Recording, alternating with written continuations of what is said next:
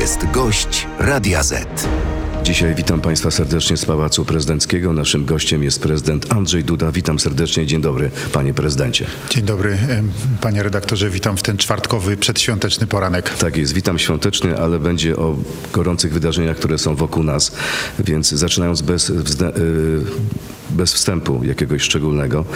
Jarosław Kaczyński wczoraj skrytykował pana za brak aktywności i powiedział, że mógł pan bardzo zdecydowanie interweniować w sprawie tego, co dzieje się w TVP i wszystko by się skończyło. Czy posłucha pan prezesa Kaczyńskiego? Panie redaktorze, każdy ma swoje obowiązki i swoje zadania. Prezydent Rzeczypospolitej również. Ja przede wszystkim zajmuję się kwestiami bezpieczeństwa i dlatego tydzień wcześniej, praktycznie rzecz biorąc, zapowiedziałem na wczoraj e, przed południem Radę Bezpieczeństwa Narodowego. E, Ta rada się zebrała, właśnie rozmawialiśmy na temat bezpieczeństwa w gronie całej polskiej sceny politycznej, m, po to, żeby w związku z tym, że mamy nowy rząd, mamy nowe rozdanie polityczne w Polsce, rozpocząć współpracę w tej, z moim przekonaniu, najważniejszej w tej chwili dla Polski i dla Polaków sprawie, jaką właśnie jest kwestia naszego bezpieczeństwa, bo jak wiemy, znakomicie bardzo dużo się dzieje poza naszymi granicami, na wschodnich naszych granicach przede wszystkim i trzeba dzisiaj dbać bardzo o bezpieczeństwo Polski. To jest pierwszoplanowa rzecz. Natomiast jeżeli chodzi o to, co wczoraj obserwowaliśmy e, w związku z telewizją publiczną, ja podjąłem takie działania, które powinien w moim przekonaniu podjąć prezydent. Nieoficjalnie politycy Prawa i Sprawiedliwości mówią, że powinien pan zerwać albo przerwać obrady Rady Bezpieczeństwa Na gruncie Narodowego. konstytucji, na gruncie y, obowiązującej ustawy wypowiedziałem się i to zarówno na piśmie do pana premiera Donalda Tuska, jak i także i w rozmowie z premierem Donaldem Tuskiem i panem marszałkiem Hołownią.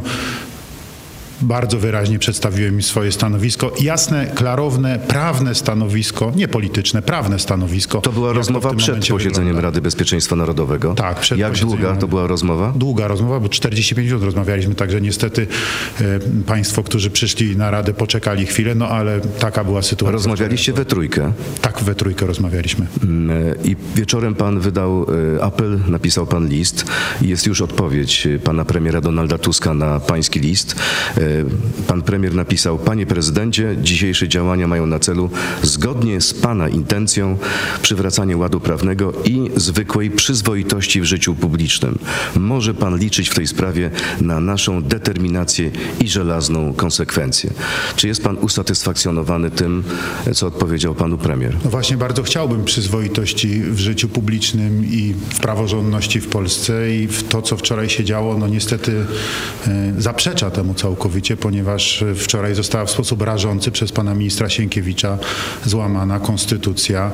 No nie może być tak, że Sejm wydaje uchwały e, i te uchwały e, zdaniem ministra konstytucyjnego zastępują ustawy, czy też, nie wiem, zmieniają ustawy. Pamiętajmy o tym, że mamy dzisiaj ustawowe ciało, bo ustawa w żaden sposób nie została zmieniona, y, jaką jest Rada Mediów Narodowych.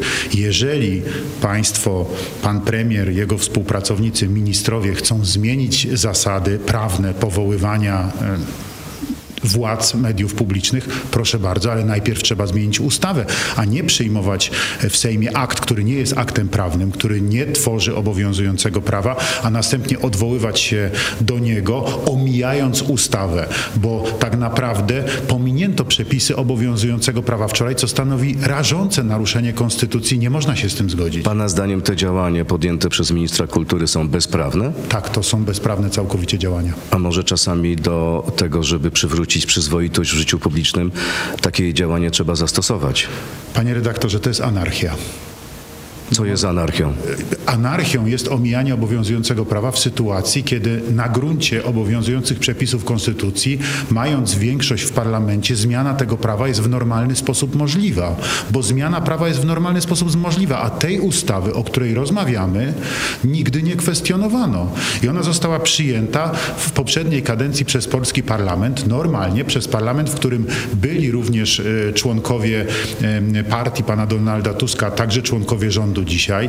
Wtedy zasiadali w parlamencie, kiedy te ustawy w normalny, demokratyczny sposób były głosowane. Dzisiaj te przepisy, które zostały w sposób rzetelny w parlamencie demokratyczny przyjęte, oni całkowicie omijają, nie wiem, udając, że ich nie ma. To jest, to jest bezprawie, to jest rażące naruszenie A może, prawa. panie to prezydencie, konstytucji. a może jest tak, że Prawo i Sprawiedliwość pije teraz piwo, które samo naważyło? Czy pan był zadowolony z tego, jak wyglądała telewizja publiczna? Ja pamiętam pańską reakcję i pańską próbę odwołania prezesa Kurskiego.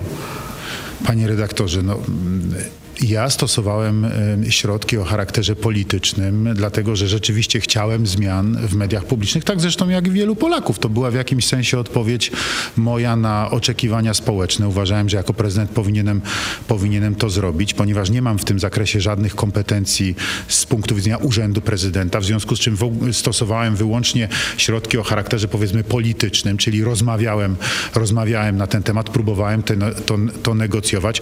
E, Też nie ze wszystkiego byłem zadowolony, to jest oczywiste, tylko że jeżeli pan premier Donald Tusk przychodzi, odbiera tekę premiera razem ze swoimi ministrami, składa ślubowanie, zobowiązuje się przestrzegać obowiązującego prawa i norm konstytucji, to ja bardzo proszę, żeby to było realizowane, a nie, że trzy dni później następuje rażące tego złamanie i robią to z uśmiechem na twarzy, cynicznie twierdząc, że właśnie przy, przywracają ład. No tak nie jest. Panie prezydencie, ale pamiętamy y, lata y, pańskiej kadencji. Panu również zarzucano, że pan łamie prawo, że pan y, łamie konstytucję. Panie redaktorze, ja zawsze działałem zgodnie z konstytucją. Zawsze działałem zgodnie Druga strona mówi co innego. Konstytucja została przez ministra Sienkiewicza w sposób rażący złamana. Mówię to z całą odpowiedzialnością. Jestem ciekawy, czy y, są w stanie przedstawiciele rządu y, przedstawić chociaż jednego odpowiedzialnego prawnika, który wyjdzie i powie, że to, co zrobili, jest zgodne z No, są opinie, są opinie, panie prezydencie. Są opinie na przykład, że e, podstawą do takich działań może być wyrok Trybunału Konstytucyjnego z 2016 roku. Mogą to być przepisy dotyczące spółek e, prawa handlowego. Nie mogą być, dlatego że ta ustawa wobec przepisów e, kodeksu prawa handlowego kodek, stanowi, kodeksu spółek handlowych stanowi tak zwane lex specialis, czyli prawo szczególne. Stosowana jest przed postanowieniami kodeksu spółek handlowych. Jeżeli coś jest nieuregulowane w ustawie, to wtedy stosuje się e, kodeks spółek handlowych, a akurat ta sprawa powoływania, odwoływania władz w spółkach mediów publicznych jest szczegółowo uregulowana w ustawie. No dobrze, ale wyrok Trybunału Konstytucyjnego, który mówi o tym, że nie powinno się przekazywać pewnych kompetencji takiemu ciału jak Rada Mediów Narodowych? No ale to trzeba było ustawę zmienić, panie redaktorze. Ale co, y, był pan gotowy do przyjęcia polityków y, nowej władzy i porozmawiania o, y, z nimi o nowej ustawie w tej sprawie? Oczywiście.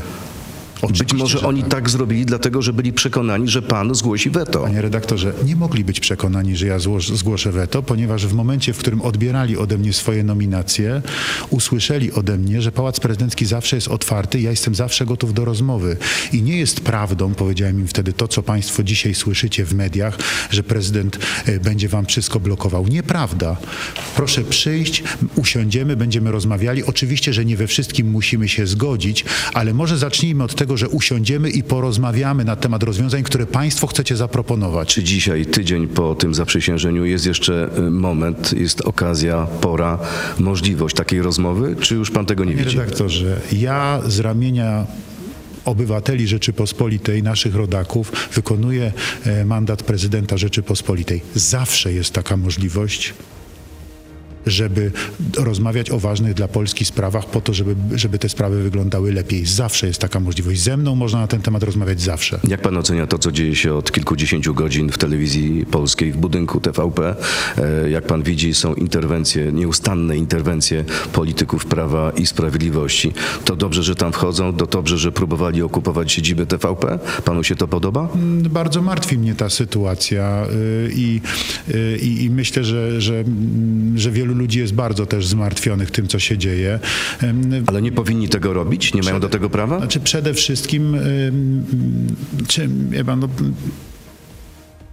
Potrzebna jest tutaj na pewno dyskusja polityczna i trzeba tą dyskusję realizować, ale przede wszystkim potrzebne jest przestrzeganie prawa y, i norm konstytucyjnych.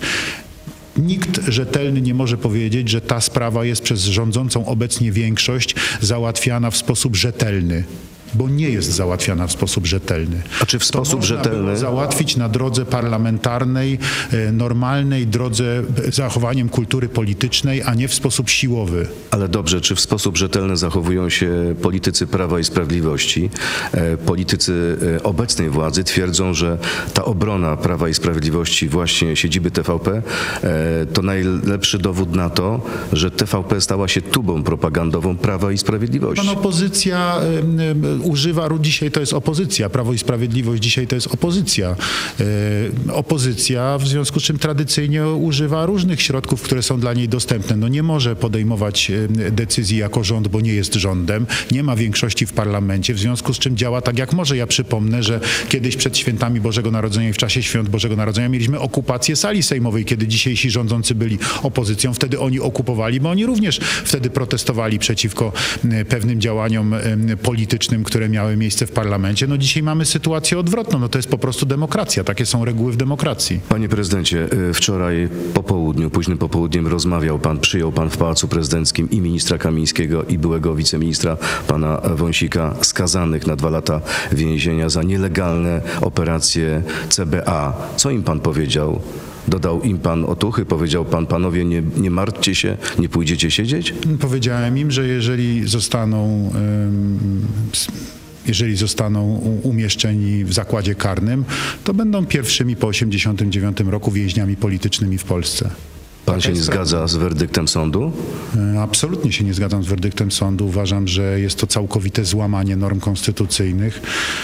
Jako prezydent Rzeczypospolitej zastosowałem ułaskawienie. To jest prerogatywa prezydencka, nie obwarowana żadnymi warunkami, e, wobec której tradycyjnie, tak jak wobec każdej prerogatywy, nie ma żadnych środków prawnych. Po prostu jest to uprawnienie prezydenta absolutnie wyjątkowe, wywodzące się jeszcze z, z dawnego przywileju królewskiego do tego, aby obdarzyć aktem łaski. Ten akt może być albo aktem amnestii, albo aktem abolicji. W tym przypadku jest akurat aktem abolicji, wyzwalającym ich spod odpowiedzialności prawnej.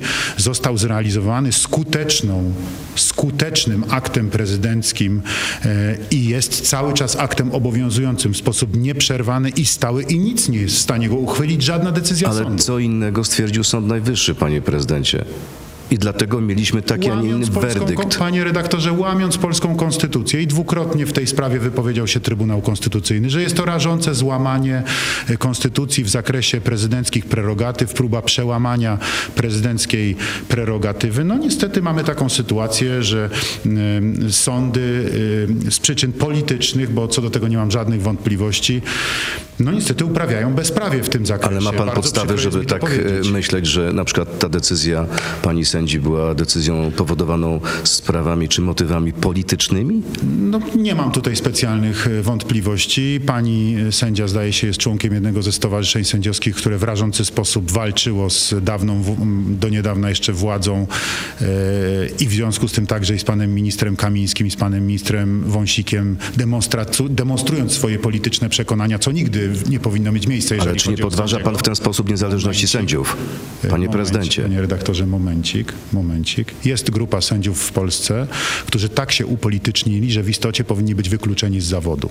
Wykluczeni ze stanu sędziowskiego. Kogo ma pan na myśli Nie może konkretnie? Być takiej sytuacji, obywatele wiedzą kogo, bo nie może być takiej sytuacji, że obywatel bez przerwy dowiaduje się z mediów, jakie są poglądy polityczne konkretnego sędziego. Jak się potem czuje taki obywatel, jeżeli jego sprawa w jakiś sposób dotyczy polityki, a on ma stanąć przed takim sądem, gdzie w składzie sędziowskim jest taki człowiek. A czy nie sądzi pan, panie prezydencie, że to jest trochę argumentacja na zasadzie nie podoba nam się wyrok, więc mówimy tutaj o, o tym, że sędzia nie dochował Panie się niezależności? Jeżeli pan pyta o wyrok, to ja panu powiem tak. Polskie sądy, niestety, mamy cały czas taką sytuację w wymiarze sprawiedliwości i myślę, że wszyscy obywatele to widzą, że polskie sądy mają wielki problem ze skazaniem skutecznie kogokolwiek za korupcję. Ale jak widać, nie miały żadnego problemu, żeby w sposób no, nieprawdopodobnie zdeterminowany ścigać ludzi, którzy z tą korupcją walczyli. Sąd- Panowie zostali skazani wyłącznie za to, że walczyli z korupcją. Ale sposób sąd stwierdził- walczyli z korupcją. Tak, sąd stwierdził, panie prezydencie, że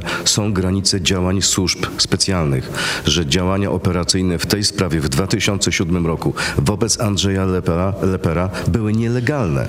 Ja mam nadzieję, panie redaktorze, że jeszcze będzie taka możliwość, że ktoś rzetelnie zbada tą sprawę i przeprowadzi to postępowanie w taki sposób, w jaki ono powinno zostać przeprowadzone, z przesłuchaniem wszystkich świadków, którzy tam powinni zostać przesłuchani, z wzięciem rzeczywiście rzetelnie pod uwagę wszystkich dowodów, które w tej sprawie są.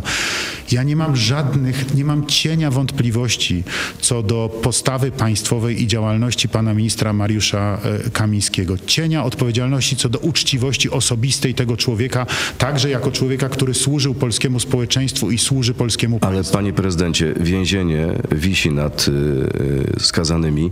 Wczoraj profesor Agnieszka Bieni-Kacała z Uniwersytetu Szczecińskiego powiedziała Radiu Z, że nawet jeśli pańskie ułaskawienie pozostaje w mocy, to dotyczy ono poprzedniego wyroku, a nie tego wydanego wczoraj. Więc jeśli nie chce pan, aby panowie Kamiński i Wąsik poszli siedzieć, to musi pan jeszcze raz ich ułaskawić. Co pan na to? Ja, Będzie taka decyzja? Ja em, wydałem akt łaski e, w odniesieniu do panów. E, Ten akt łaski jest cały czas w mocy. On obejmuje to postępowanie, które jest toczone w konkretnej sprawie, e, która panów dotyczy. Jest ułaskawieniem całkowitym, w związku z czym jeżeli pani profesor tak twierdzi, to znaczy, że w ich sprawie toczy się jakaś nowa sprawa, a w ich sprawie nie toczy się nowa sprawa. Czyli nie będzie żadnego drugiego sprawa. aktu łaski. Akt łaski jest, jest aktem obowiązującym, panowie są uniewinnieni. Panie prezydencie, na koniec Znaczy, tej części... przepraszam, obdarzeni aktem łaski, bo akt łaski nie dotyczy winy, tylko jest po prostu zwolnieniem ich z odpowiedzialności karnej. To na koniec, panie prezydencie, tej części naszej rozmowy radiowej. Krótka piłka, pięć krótkich pytań. Poproszę pana uprzejmie o odpowiedź tak albo nie. Jeśli będzie taka wola partii, mogę stanąć na czele PiSu, tak czy nie? Panie redaktorze, jestem prezydentem Rzeczypospolitej, nie należę do żadnej partii politycznej, realizuję powierzone mi przez moich rodaków obowiązki prezydenta Rzeczypospolitej. Poproszę o krótkie odpowiedzi tak albo nie. PiS zawsze działało w zgodzie z konstytucją, tak czy nie? E, Panie redaktorze, e, przede wszystkim to ja stoję na straży Konstytucji Rzeczypospolitej. Bywało tak, że musiałem zatrzymać również e, akty prawne, które były przygotowywane przez większość, którą stanowiło przede wszystkim Prawo i Sprawiedliwość. Kolejne pytanie. Prezes Kaczyński powinien bardziej szanować urząd prezydenta, tak czy nie? E, Myślę, że każdy powinien szanować urząd prezydenta. E, Prezydent e, jest wybierany w wyborach powszechnych i, i ma bardzo odpowiedzialną rolę do I wykonania. ostatnie pytanie, ale naprawdę poproszę o odpowiedź tak albo nie. Nie będę rzucał premierowi Tuskowi kłód pod nogi. Tak I jeżeli będą dobrze realizowane polskie sprawy, zawsze będę starał się taką działalność wspierać i będę, ja realizuję moje zadania prezydenckie. Prezydent Andrzej Duda jest gościem Radia Z. Zapraszam Państwa teraz do rady na Radio Z.pl, Facebooka, YouTube'a. Tam z moim gościem porozmawiam m.in. o kolejnej uchwale sejmowej w sprawie KRS-u. Dziękuję bardzo. To jest gość Radia Z. Panie prezydencie, Sejm przyjął drugą uchwałę o tym, że sędziowie, członkowie KRS zostali wybrani z rażącym naruszeniem konstytucji i wezwał ich do powstrzymania się od działalności. Jak pan to ocenia? E, Krótko powiem jako prawnik, panie redaktorze. No po pierwsze uchwała, więc nie jest żadnym obowiązującym aktem prawnym. Po drugie jedynym podmiotem w Polsce uprawnionym do oceny zgodności lub niezgodności z konstytucją aktów prawnych jest Trybunał Konstytucyjny i to tyle. Sejm nie ma ku temu żadnego prawa. Zdaniem e, obecnej rządzącej koalicji Trybunał Konstytucyjny się skompromitował.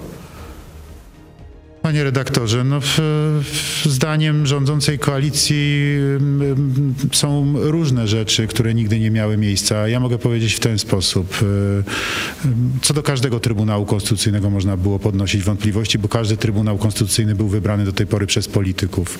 I tak się działo w każdej poszczególnej e, kadencji Sejmu, albowiem sędziów do Trybunału Konstytucyjnego zawsze wybierali politycy w Sejmie i zawsze to większość decydowała o tym, kto jest sędzią Trybunału Konstytucyjnego. Mieliśmy taką sytuację w poprzedniej kadencji, że generalnie opozycja, czyli, ta, ci, czyli obecnie rządzący uważali, że skoro przegrali wybory, to nie ma demokracji i generalnie wszystko, co jest zrobione jest niedemokratyczne, bo oni nie rządzą. No i taką też, takie też informacje rozprzestrzeniali poza granicami, taką, takie informacje rozprzestrzeniały sprzyjające im media. Dzisiaj próbują to jeszcze wykorzystywać, udając, że ustawy, które, w których uchwalaniu sami uczestniczyli w Sejmie, Sejmie w poprzedniej kadencji nie obowiązują, jak choćby ta, która właśnie dotyczy mediów publicznych i, i wyraźnie stanowi, że o władzach mediów publicznych decyduje dzisiaj Rada Mediów Narodowych. Dzisiaj mają większość, trzeba było zmienić przepisy, zlikwidować Radę Mediów Narodowych, przywrócić władzę nad spółkami w mediach publicznych Krajowej Radzie Radiofonii i Telewizji, mielibyśmy inną sytuację, ale nie chcą tego zrobić, wolą rozwiązania siłowe. Ale oni, y, to nie tylko y, obecna władza mówi o tym, że Krajowa Rada Sądownictwa jest nielegalna w części wybór członków. Mówi także o tym Europejski Trybunał Praw Człowieka, mówi TSUE, mówi Sąd Najwyższy, a nawet Naczelny Sąd Administracyjny. E, To są ciała chyba poważne, Panie redaktorze, instytucje prawne. panie redaktorze, jeżeli ta nielegalność zdaniem, zdaniem tych instytucji, które jest moim zdaniem absolutnie nieprawdziwe, żeby była pełna jasność, całkowicie się z tym nie zgadzam.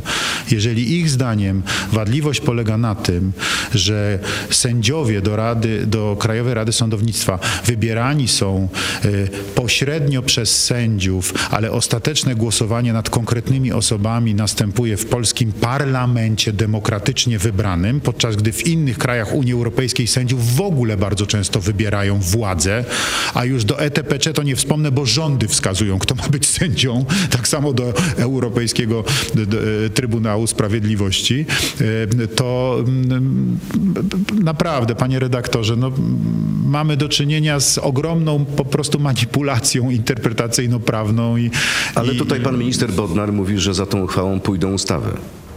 E, Pan minister Bodnar ostatnio był łaskaw wyartykułować jakieś takie zapowiedzi, które, e, które wskazywałyby na to, że chce wydawać wytyczne polskim sędziom, jak mają orzekać w sądach. No to rzeczywiście to ma dużo wspólnego z europejskimi zasadami niezawisłości sędziów, e, niezależności sędziów i tak dalej, i tak dalej. No to przypomina jako żywo czasy stalinowskie.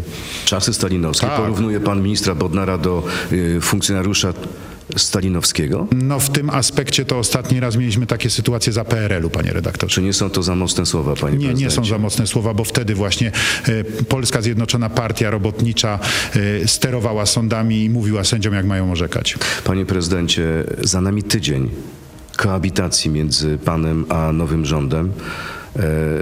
Tydzień, który kończy się tak naprawdę no, potężnym sporem, konfliktem na linii prezydent-premier. Czy czeka nas wojna przez najbliższe półtora roku? Panie redaktorze, ja bardzo wyraźnie mówiłem już kilkakrotnie panu premierowi i przedstawicielom obecnej nowej większości parlamentarnej, że jestem zawsze otwarty na rozmowy i bardzo poważnie traktuję rolę prezydenta mm, jako tego, który jest głową państwa z jednej strony, a więc powinien w jakimś sensie stać ponad bieżącym sporem politycznym, ale z drugiej strony także jest tym ostatnim ogniwem procesu ustawodawczego i musi podjąć decyzję co do każdej ustawy.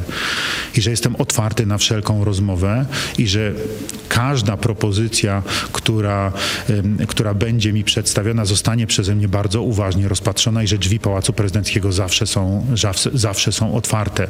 Więc ja mogę mówić o sporze, ale wtedy, kiedy e, się ze mną nie rozmawia, e, bo wtedy, kiedy, kiedy, kiedy rozmawiamy, to jest to dyskusja i debata. No i wczoraj rozmawialiście przez godzinę. Dlaczego z tej rozmowy nic Ale nie wyszło? rozmawialiśmy o takich działaniach, które zostały podjęte e, bez żadnej konsultacji ze mną, które właśnie zostały podjęte całkowicie wbrew zasadom legislacji i przyjmowania w prawa w Polsce, bo rozmawialiśmy o tym, co, co działo się wczoraj w, w, w, te, w telewizji publicznej, a ściśle mówiąc o decyzjach, które wcześniej podjął pan minister e, Sienkiewicz, całkowicie bezprawnych.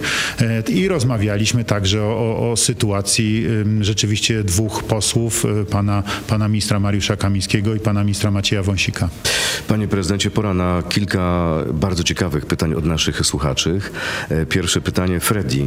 Czy czuje się pan oszukany przez Mateusza Morawieckiego, który mijał się z prawdą, deklarując posiadanie większości wystarczającej do uzyskania wotum zaufania? Panie redaktorze, to- ale to w, w demokracji, a ja jednak uważam, że mamy absolutnie demokrację, mimo tego, że długo mi wmawiano, że jej nie ma, ale ostatnie wybory pokazały, że ona jest i świetnie się ma.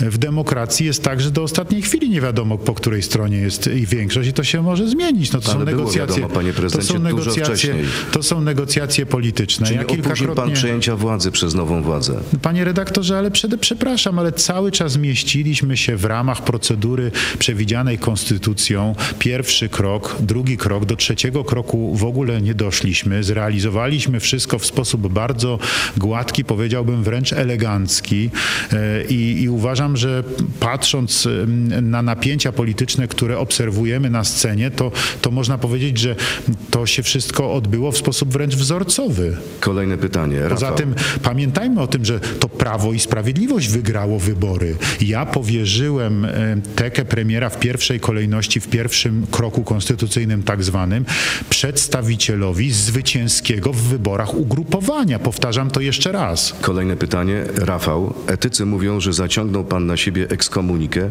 i bez publicznego aktu ekspiacji nie powinien pan przystępować do sakramentów. Czy nie uważa pan, że zdradził pan swoich wyborców i odrzucił nauczanie Jana Pawła II, którego pan bronił w debacie z Bronisławem Komorowskim? Czy pan przeprosi? Chodzi rzeczywiście chyba o kwestię ustawy o in vitro. Panie redaktorze, jest tak, że politycy muszą podejmować różne trudne decyzje. Ja nie ukrywam, że była to dla mnie trudna decyzja, ponieważ e, temat e, e, zapłodnienia pozaustrojowego, czyli in vitro, jest dla mnie rzeczywiście tematem bardzo trudnym, ale ponieważ jestem też prezydentem Rzeczypospolitej, w związku z czym to musiałem brać pod uwagę wiele czynników. Z czynników prawnych czysto prawnych to wygląda tak. Po pierwsze, to nie była żadna ustawa wprowadzająca w Polsce in vitro, tylko bo to była ustawa rzeczywiście dotycząca wyłącznie finansowania in vitro. Po drugie, ta ustawa w istocie nie wprowadzała żadnych procedur, bo procedury dopiero zostaną na podstawie tej ustawy wprowadzone aktami wykonawczymi i tu będzie można dyskutować nad tym, y, na ile te procedury są, mm, są etyczne, a, a na ile powinniśmy poddać to na przykład pod dyskusję etyczną i prawną Trybunału Konstytucyjnego. To jest, to jest kolejna sprawa, ale to dopiero wtedy, kiedy, kiedy minister zdecyduje i wyda odpowiednie akty wykonawcze. Na dzisiaj tych aktów wykonawczych nie ma. Ustawa dotyczyła samego tylko i wyłącznie finansowania tych e, procesów e, ze środków publicznych. W istocie w tym zakresie była decyzją polityczną, ale powiem panie redaktorze tak. Myślę, że jednak było tak, że powiedzenie, że ja zrobiłem coś wbrew wyborcom, jest tutaj daleko idącym nadużyciem. E, Proszę zapytać w istocie rzeczywiście te 10,5 miliona tych, którzy dokładnie na mnie zagłosowali. 10,5 miliona obywateli zagłosowało na mnie w ostatnich wyborach prezydenckich. Proszę ich zapytać, ilu spośród nich uważało, że ja powinienem podpisać tą ustawę. Myślę, że większość. Arcybiskup Gondecki y, również skrytykował pana za podjęcie tej decyzji. Powiedział, że wygląda to tak, jakby pan poszedł za głosem tłumu bez oglądania się na kwestie bioetyczne. Panie redaktorze, no. ym, Jest tak, że ja jestem jednak politykiem i prezydentem Rzeczypospolitej wybranym w wyborach powszechnych. Jeżeli ktoś chce tak brzydko powiedzieć, że głosuje tłum, tak, 10,5 miliona to jest tłum. E, 10,5 miliona ludzi zagłosowało na mnie. Jestem przekonany, że wielu spośród tych ludzi, jeżeli, jeżeli nie jest w ogóle zwolennikami jednak tego, żeby ta metoda istniała, to przede wszystkim e, ma ten problem, który ja mam, a mianowicie pewnie wiele osób zna ludzi, którzy zrozpaczeni tym, że mają trudności z tym, żeby móc e, mieć dziecko, e, e, szukali każdej dostępnej metody, żeby, żeby móc zostać rodzicami i, i, i, dzięki metodzie in vitro im się to udało. I ja dostałem takie łamiące serce mm, wiadomości też od moich znajomych, którzy dzięki tej metodzie, którzy tej metodzie mają dzieci i są szczęśliwi. I to jest naprawdę bardzo poważna sprawa, bo to są po prostu ludzkie sprawy. I ja muszę jako prezydent także ludzkim okiem po prostu na to patrzeć i tak się staram robić, bo ja reprezentuję wyborców przede wszystkim i to jest moje, to jest moje zasadnicze zadanie. Reprezentuję obywateli, reprezentuję ich interesy i w ten sposób na to patrzyłem. To nie jest tylko i wyłącznie kwestia moich osobistych przekonań. Panie prezydencie, pani Sylwia, czy pan prezydent boi się Jarosława Kaczyńskiego? Panie, panie redaktorze, powiem tak, prezydent nie może bać się niczego, no może z, wyjątkiem Pana Boga. Ja jako człowiek wierzący to tak mógłbym powiedzieć, tak, ale, ale ja mówię, prezydent y, nie może obawiać się y, y, niczego i uspokajam Panią Sylwię. A co pan sobie pomyślał, kiedy usłyszał pan, jak Jarosław Kaczyński mówi o Donaldzie Tusku, per niemiecki agent? Panie redaktorze, jako prawnik mogę odpowiedzieć tak, nigdy nie widziałem żadnych dowodów na takie twierdzenie. A ma pan wrażenie, że prezesowi Kaczyńskiemu puszczają nerwy? To była bardzo emocjonalna debata i może nie wszyscy y, widzowie i słuchacze tej debaty zorientowali się, ale ja dobrze znam zarówno pana prezesa, premiera Jarosława Kaczyńskiego, jak i znam pana premiera Donalda Tuska i i znałem także pana prezydenta Lecha Kaczyńskiego i byłem tutaj w czasie spotkań pana prezydenta Lecha Kaczyńskiego z panem ówczesnym premierem Donaldem Tuskiem i powiem tak, bardzo umiejętnie pan premier Donald Tusk zagrał na emocjach Jarosława Kaczyńskiego w Sejmie, bardzo umiejętnie i to ludzie, którzy znają sprawę widzieli to, natomiast zwykły widz pewnie nie, ale zrobił to bardzo umiejętnie. Czy pana zdaniem premier Tusk sprowokował prezesa? Ja już odpowiedziałem na to pytanie. Kolejne pytanie, mały Mike. Jak to jest patrzeć, jak rozpływa się polsko-ukraińska przyjaźń, w którą pan wierzył, oddając stronie ukraińskiej ponad 300 czołgów, podczas gdy prezydent Zełański obwinia nas teraz o stratę setek milionów w wyniku blokady plonów. Daliśmy im miliardy, a oni plują nam w twarz? Pyta słuchacz. Panie redaktorze, ja powiem tak. Dla mnie te spory, które toczą się wokół kwestii sprzedaży ukraińskiego zboża w Polsce, podkreślam sprzedaży ukraińskiego zboża w Polsce, bo jest w całej tej sprawie bardzo wiele manipulacji, a mianowicie wiele sugestii, że przez Polskę nie ma transportu ukraińskiego zboża. To jest nieprawda. Przez Polskę jest tranzytowane cały czas ukraińskie zboże i ukraińskie płody Ale rolne poza nasze granice. Poza nasze granice jest bardzo wiele manipulacji, przede wszystkim w przekazie medialnym, gdzie właśnie cały czas się sugeruje, że Polska jakoby blokuje transportowanie zboża. To jest nieprawda. Nie ma Polska pan żalu do prezydenta blokuje. Tutaj też są emocje. y, Jest wiele niepotrzebnych wypowiedzi, które ja przyjmuję z przykrością, ale z punktu widzenia bezpieczeństwa Polski najważniejsze jest to, żeby Ukraina jako państwo przetrwała i żeby obroniła się przed rosyjską agresją, żeby istniała niepodległa, suwerenna Ukraina jako państwo, które w tej części oddziela nas od imperialnej Rosji. I pana zdaniem teraz sytuacja Ukrainy jest gorsza niż na początku wojny, czy lepsza? Czy jesteśmy y, na granicy porażki ukraińskiej armii? Sytuacja Ukrainy jest cały czas bardzo trudna. Ukraina bardzo dzielnie się broni. To jest niezwykłe bohaterstwo ukraińskich żołnierzy, nieprawdopodobne wobec ogromnej przewagi, jaką dysponuje Rosja. Rosja straciła, wczoraj widziałem, ponad 300 tysięcy ludzi w tej wojnie, e, więc to są ogromne straty. Jak widać, nie żałują substancji ludzkiej, co Ale mają niewyczerpane rezerwy. No, no, ale tam się nie szanuje ludzkiego życia. E, I, i, I to też jest ogromną trudnością w obronie Ukrainy. E, Natomiast Ukraina bardzo dzielnie się broni, ale cały czas jest w niezwykle trudnej sytuacji i potrzebuje pomocy militarnej, międzynarodowej, o którą ja cały czas apeluję.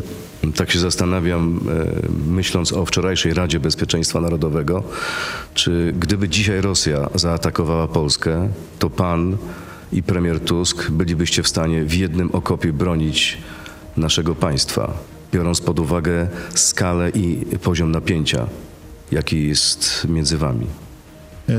Ja nie mogę powiedzieć, w jaki sposób zachowałby się pan mm, premier Donald Tusk. Ja mogę powiedzieć tylko, jak ja bym się zachował. Na pewno bym nie uciekał, panie redaktorze. To jest kwestia odpowiedzialności za polskie państwa, przede wszystkim za ludzi, którzy powierzyli mi urząd prezydenta i mogą być pewni, że ja na posterunku zostanę. Ale wczoraj opozycja mówiła takim samym głosem jak pan na Radzie Bezpieczeństwa? A poza tym, panie redaktorze, chcę powiedzieć, że czynimy wszystko, właśnie ta kwestia bezpieczeństwa jest w tej chwili dla mnie najważniejsza, żeby nie udało się absolutnie w sposób skuteczny zaatakować Polski.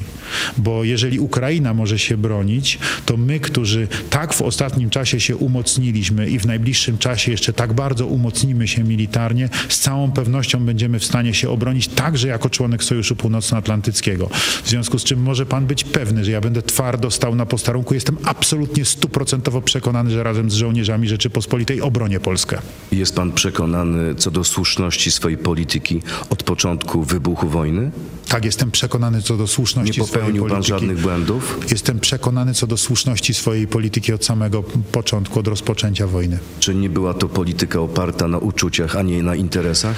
Panie redaktorze, była to polityka oparta na interesach, bardzo głębokich interesach, ale nie tylko w krótkoterminowym, w krótkoterminowej perspektywie, także w długoterminowej perspektywie, długofalowej perspektywie. Okazuje się, że sprawa telewizji polskiej wraca jak bumerang. Kolejne, ostatnie już pytanie od naszego słuchacza.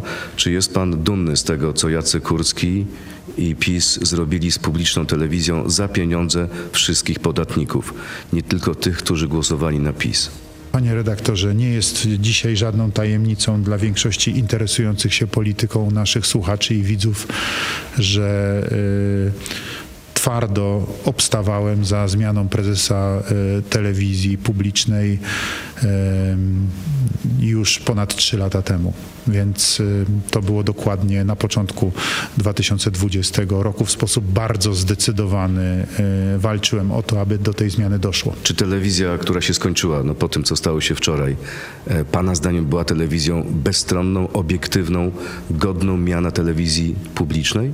Panie redaktorze, to jest niestety tak w naszej smutnej, bo to akurat jest smutna polityczna rzeczywistość. Telewizja polska i media publiczne w ogóle, także radio niestety, były, można powiedzieć, w jakimś sensie zawsze łupem politycznym. Przykro mi to powiedzieć, ale tak jest. I wszyscy, którzy zajmują się w Polsce polityką i uczciwie spojrzą na tą sprawę, to wiedzą. Zawsze ci, którzy wygrywali wybory, brali po prostu media publiczne. Czy to jest sytuacja dobra? Ja bym powiedział nie. Ja bym wolał, żeby było y, tak, że telewizja publiczna jest rzeczywiście bezstronna, tylko nikomu do tej pory nie udało się tego zrobić. Kiedyś tutaj, w kancelarii prezydenta Lecha Kaczyńskiego, kiedy ja byłem jego prawnikiem, kiedy ja tutaj jako minister odpowiadałem za sprawy prawne, była prowadzona taka debata, brał udział tam pan Strzembosz, między innymi pani Agnieszka Holland.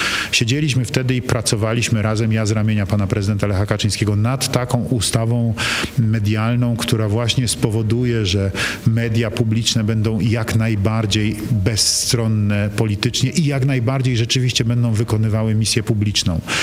No to się nie udało i do tej pory też się nie udało i dzisiaj widzimy wyraźnie, że jest walka o to, by te media stały się łupem kolejnej ekipy politycznej, która wygrała wybory. Ale chcę zaznaczyć jedno.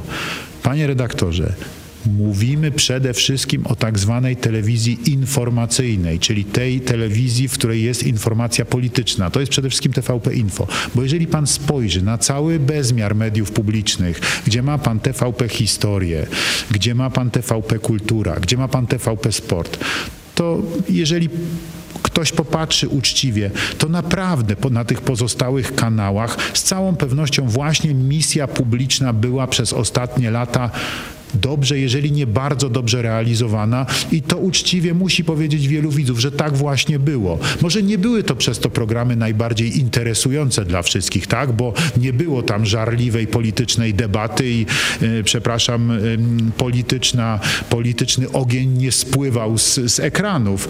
Było to bardzo spokojne opowiadanie o, o kulturze, o historii, o faktach. Były to emocjonujące wydarzenia sportowe, ale emocjonujące dla tych, którzy się tym tym interesują. Natomiast była to na dobrym poziomie telewizja publiczna rzeczywiście. Czy podoba się panu decyzja wicepremiera i szefa MONU, pana Władysława Kosiniaka-Kamysza o rozwiązaniu podkomisji smoleńskiej pana Macierewicza? Jest y, nowym ministrem obrony narodowej i y, podejmuje y, decyzje takie, jak uważa za stosowne. Po czyjej pan jest stronie? Adama Glapi... Proszę, proszę, proszę ja pani, ja zwracam uwagę jeszcze na jedno. Proszę pamiętać o tym, że każdy y, polityk, y, który jest także i posłem, a pan e, wicepremier, minister obrony narodowej Władysław Kośniak-Kamysz jest posłem, podlega również ocenie wyborców. Będzie na pewno przez wyborców z tego rozliczony, czy dobrze oceniają tą decyzję, czy źle. Po czyjej pan jest stronie? Adama Glapińskiego, czy byłego pańskiego ministra Pawła Muchy? Mamy ostry konflikt konflikt w Narodowym Banku Polskim. Panie redaktorze, jestem zgorszony tą sytuacją. Czym konkretnie? Jestem zgorszony tą sytuacją. Tym, Ale że kto w ogóle, jest za nią odpowiedzialny? Tym, że w ogóle do takiego sporu doszło, trudno mi jest na to pytanie, e, na to pytanie odpowiedzieć. Nie wnikam w tą sprawę. Narodowy Bank Polski w swojej działalności jest niezależny od prezydenta Rzeczypospolitej. Rzeczywiście prezydent Rzeczypospolitej uczestniczy w wyborze władz Narodowego Banku Polskiego, ale w pozostałym zakresie te władze są kadencyjne i, i na, na, na funkcjonowanie Narodowego Banku Polskiego nie wpływa. Narodowy Bank Polski jest instytucją niezależną. Nie żałuję żałuje pan tego, że zaangażował się pan w to, żeby prezes Glapiński został szefem NBP? Nie, żałuje pan swojej decyzji? Nie, bo ja uważam, że te decyzje, które były podejmowane przez pana prezesa Glapińskiego w sprawach e, gospodarczo-finansowych Polski, jak również są podejmowane przez prezesa Glapińskiego, Radę Polityki Pieniężnej, Narodowy Bank Polski, tak w szerokim tego słowa znaczeniu, to są decyzje odpowiedzialne i decyzje dobre. I nie zgadzam się z tymi wszystkimi, nie zgadzałem się i nie zgadzam się z tymi wszystkimi, którzy krytykują Radę Polityki Pieniężnej prezesa NBP za decyzje na przykład dotyczące stóp procentowych kwestii walki z inflacją. Nie ma podstaw do postawienia pana prezesa przed Trybunałem? Uważam, że ta walka z inflacją i ochrona polskiej gospodarki i w czasie COVID-u i później prowadzona jest skutecznie w sposób rozważny i słuszny. Nie ma podstaw do postawienia pana prezesa Glapińskiego przed Trybunałem Stanu? Nic mi na ten temat nie wiadomo, aby takie były. Ostatnia sprawa. e, Wczoraj Komisja Europejska dogadała się z Parlamentem Europejskim. Unia Europejska porozumiała się co do paktu migracyjnego. E, Będzie solidarność, jeśli chodzi o przyjmowanie e, migrantów. Ale państwo, które nie będzie chciało ich przyjąć, będzie musiało zapłacić ekwiwalent pieniężny. Czy panu to porozumienie się podoba, czy pan je akceptuje? E, Dzisiaj Polska w Radzie Europejskiej i w Unii Europejskiej reprezentowana jest przede wszystkim przez rząd, przez pana premiera Donalda Tuska. E, Tak też było w poprzedniej e, kadencji, że premier reprezentował Polskę w Unii Europejskiej. Takie było kiedyś orzeczenie Trybunału Konstytucyjnego. Ja je oczywiście uznaję jako prezydent Rzeczypospolitej. Tak też podzieliliśmy technicznie obowiązki, również z panem premierem Donaldem Tuskiem. To dzisiaj jest w związku z tym odpowiedzialność e, pana premiera. Ja Ale ma pan swoje zdanie. Ja mogę powiedzieć tylko tak. Było to jedno z pytań referendum w czasie ostatnich wyborów. Wprawdzie no, referendum z uwagi na frekwencję referendalną e, no, nie zostało uznane za ważne, ale jednak e, prawie 12 milionów ludzi w Polsce na to pytanie odpowiedziało. Prawie 12 milionów. To jest więcej niż zagłosowało na obecną koalicję rządzącą. Odpowiedziało na to pytanie negatywnie, że nie zgadza się z relokacją przymusową do Polski migrantów. W związku z powyższym, e, mimo wszystko, myślę, że to jest poważny problem dla pana premiera Donalda Tuska i powinien brać sensie? to pod uwagę. W jakim to są sensie to jest wyborcy. problem? Znaczy, że pan premier Tusk powinien podporządkować się wynikowi referendum, choć ono nie było wiążące? Pan premier Tusk powinien pamiętać, że było to więcej ludzi niż zagłosowało na wszystkie partie stanowiące dzisiaj koalicję. Panie prezydencie, święta przed nami. Gdzie pan je spędzi? Mam nadzieję, że z najbliższymi, z rodziną i mam nadzieję, że tak jak większość Polaków będę mógł odetchnąć spokojnie i trochę odpocząć od bieżącej pracy. A kiedy byłaby taka możliwość i łamałby się pan opłatkiem z Donaldem Tuskiem, to czego pan by mu życzył? Życzyłbym przede wszystkim, żeby udało nam się y, zapewnić Polakom i Polsce bezpieczeństwo, bo dzisiaj ta sprawa jest najważniejsza. Przede wszystkim bezpieczeństwo, bezpieczeństwo, jeszcze raz bezpieczeństwo. O tym wczoraj też mówiliśmy na Radzie Bezpieczeństwa Narodowego, bo to było y, jednak dla mnie wczoraj bardzo ważne spotkanie. Y, Bezpieczeństwo militarne, które chciałbym, żebyśmy cały czas systematycznie realizowali, realizując także zawarte kontrakty zbrojeniowe i podpisując nowe, to po pierwsze. Także i wzmacniając polski przemysł obronny. Po drugie bezpieczeństwo energetyczne. Myślę tutaj o koniecznych inwestycjach w energetykę atomową, w energetykę nuklearną. Musimy to zrobić, bo jeżeli chcemy zrealizować nasze zobowiązania ochrony klimatu, ale również budować nowoczesną gospodarkę, nieemisy, niskoemisyjne czy nieemisyjne źródła energii, to musimy zainwestować w atom, bo jesteśmy dużym państwem i nie można inaczej, jeżeli mamy mieć niezależność energetyczną. I to są w tej chwili kwestie, jeżeli chodzi o bezpieczeństwo podstawowe, zapewnienie bezpieczeństwa granic, bo o tym też e, mówiliśmy wczoraj. To wszystko musi być konsekwentnie zrealizowane i na pewno tego przede wszystkim bym życzył panu premierowi Donaldowi Tuskowi, żeby... żeby A ja pytałem o bardziej osobiste życzenia. Panie prezydencie. Jestem dumny z tego, że jesteśmy, że jestem Polakiem, jestem dumny z tego, że jesteśmy Polakami, jestem dumny z tego, że mamy swoją niepodległą, suwerenną ojczyznę i chciałbym, e, żeby ona trwała, żeby ona trwała w Europie jako suwerenne, wolne, niepodległe państwo w Europie, która jest e, Europą zjednoczoną, ale wolnych narodów i różnych i równych państw. A tak bardziej osobiście? No to życzyłbym mu po prostu zwykłego szczęścia w domu, w rodzinie, zdrowia, tego, co, co, co wszyscy z życzliwości nawzajem sobie życzymy, tak po prostu jak człowiek człowiekowi. I tego chyba życzymy również naszym słuchaczom na święta. Bardzo panie prezydencie dziękuję. Dziękuję bardzo. Za tę rozmowę życzę wesołych świ- świąt, wesołych świąt i szczęśliwego nowego roku. Dziękuję bardzo. Bardzo dziękuję. Gościem Radia Z był prezydent Andrzej Duda. Dziękuję Życzę bardzo. też naszym wszystkim słuchaczom spokojnych, dobrych i wesołych świąt. Dziękujemy bardzo. Radosnych chwil przy stole wigilijnym przy choince. Dziękuję za rozmowę. Dziękuję. To był gość Radia Z. Słuchaj nas w Radio Z i na player radioz.pl.